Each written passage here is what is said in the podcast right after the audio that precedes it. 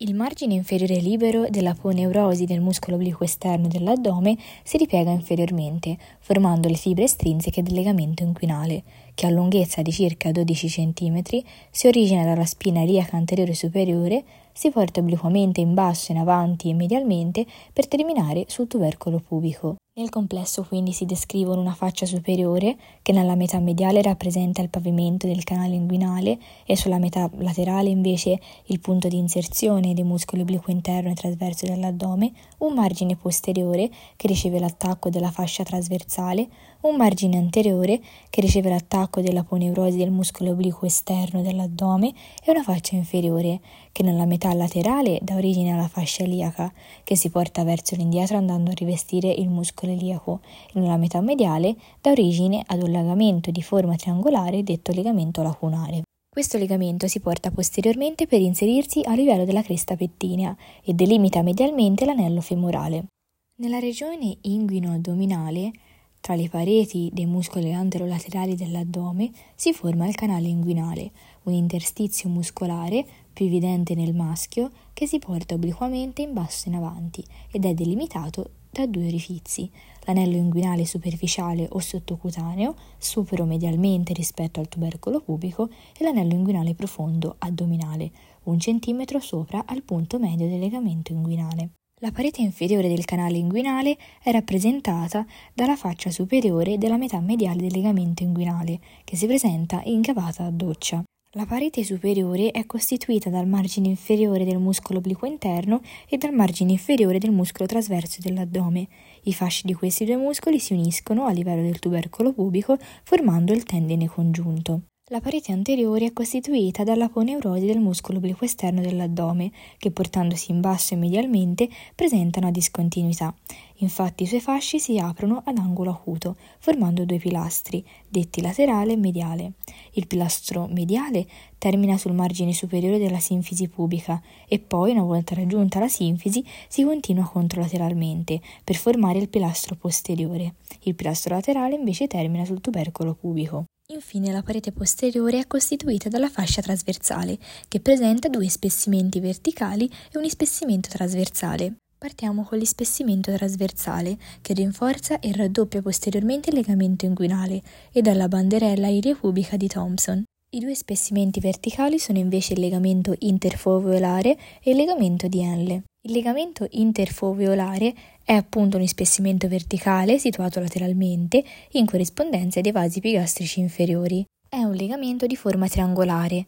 La sua base si fissa in basso sul legamento inguinale, mentre l'apice si perde verso l'alto all'altezza della linea semicircolare di Douglas. È detto interfoveolare proprio perché è situato tra due fossette inguinali.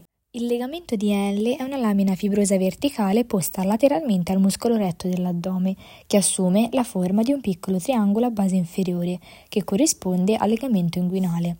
Quindi troviamo un margine mediale che corrisponde al margine laterale del muscolo retto dell'addome, un margine laterale tagliente, una faccia anteriore che corrisponde al tendine congiunto e una faccia posteriore ricoperta da tessuto sottoperitoneale. Vediamo gli anelli inguinali che delimitano il canale inguinale, partendo da quello superficiale sottocutaneo, che è delimitato da dipendenze dell'aponeurosi del muscolo obliquo esterno dell'addome.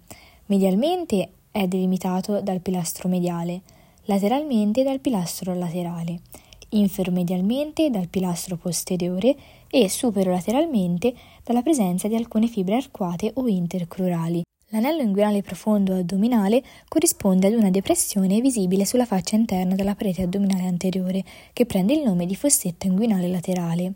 Si presenta come una fessura verticale di 10 mm con un margine laterale piatto e un margine mediale rilevato delimitato dalla piega falciforme, ovvero dal margine laterale del legamento interfoveolare di Estelbach. A livello della superficie interna della parete addominale anteriore, inferiormente alla cicatrice ombelicale, il peritoneo si porta a rivestire varie strutture, formando pieghe o fossette, che sono le pieghe inguinali o ombelicali e le fossette inguinali. Sul piano mediano, infatti, il peritoneo va a rivestire il legamento ombelicale mediano, che dall'apice della vescica si porta verticalmente in alto, fino a terminare a livello della cicatrice ombelicale.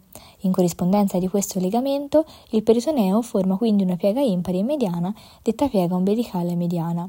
Lateralmente osserviamo due legamenti, detti ombelicali laterali, che derivano dal processo di fibrosi del tratto distale dell'arteria ombelicale. Questi decorrono in alto e medialmente sulla parete addominale anteriore, convergendo a livello della cicatrice ombelicale. A questo livello il peritoneo forma due pieghe, le pieghe ombelicali mediali, mentre più lateralmente ancora osserviamo la presenza di strutture vascolari che decorrono sulla faccia posteriore del muscolo retto dell'addome, ovvero i vasi epigastrici inferiori. A questo livello il peritoneo forma due pieghe, le pieghe ombelicali laterali. Le tre pieghe delimitano nella loro porzione più caudale tre fossette, le fossette inguinali, che sono la fossetta inguinale mediale, la fossetta inguinale media e la fossetta inguinale laterale. La fossetta inguinale mediale o sopravescicale è delimitata dalle pieghe ombelicale mediana e mediale. La fossetta inguinale media, invece, detta fossetta ovale o triangolo di Esselbach, è delimitata dalla piega ombelicale mediale e laterale e alla zona più debole della parete addominale anteriore. Questo triangolo si trova compreso tra il legamento interfoveolare e la falce inguinale o legamento di L, mentre la base del triangolo è costituita dal legamento inguinale.